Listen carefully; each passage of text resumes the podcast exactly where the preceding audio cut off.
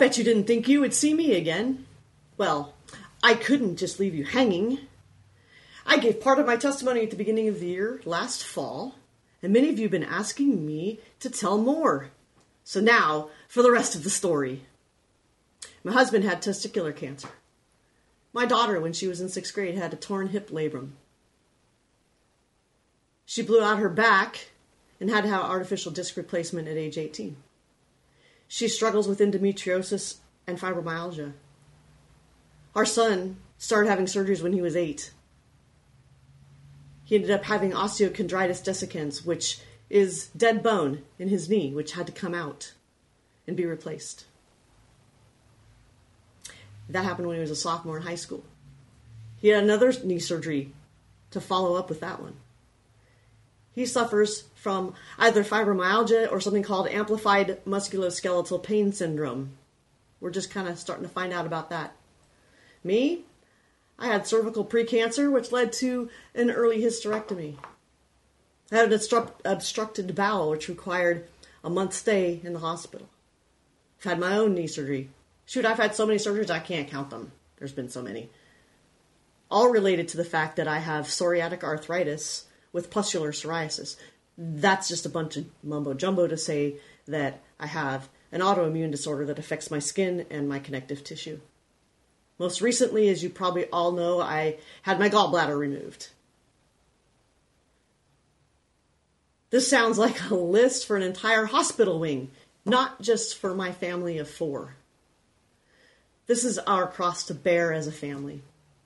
But man, has it made our family strong. Never once in any of this have we not known Jesus to be by our side. God is always in control. We pray together, we cry together, we praise together, we stick together, mostly we laugh together. Our family motto is never give up, which has its basis in James 1 2 through 4. Consider it pure joy, my brothers, when and sisters, when you face trials of many kinds. Because you know that the testing of your faith produces perseverance. Let that perseverance finish its work so that you may be mature and complete, not lacking anything. How do I get through all of this? Well, prayer and the prayers of faithful friends. But I had a discussion with God about four years ago. I said, God, I'm really tired of asking for healing and not receiving it. Well, God's reply was simple. He said, Well, stop praying for that. As I'm not going to heal you.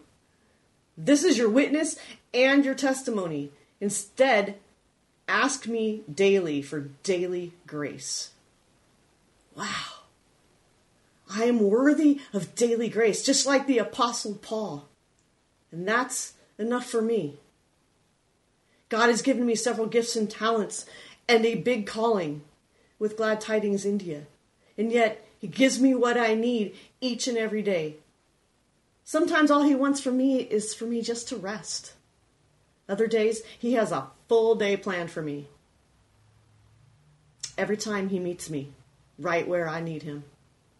So, next time when you're faced with difficulties, choose to live in joy and obedience, like James and Daniel.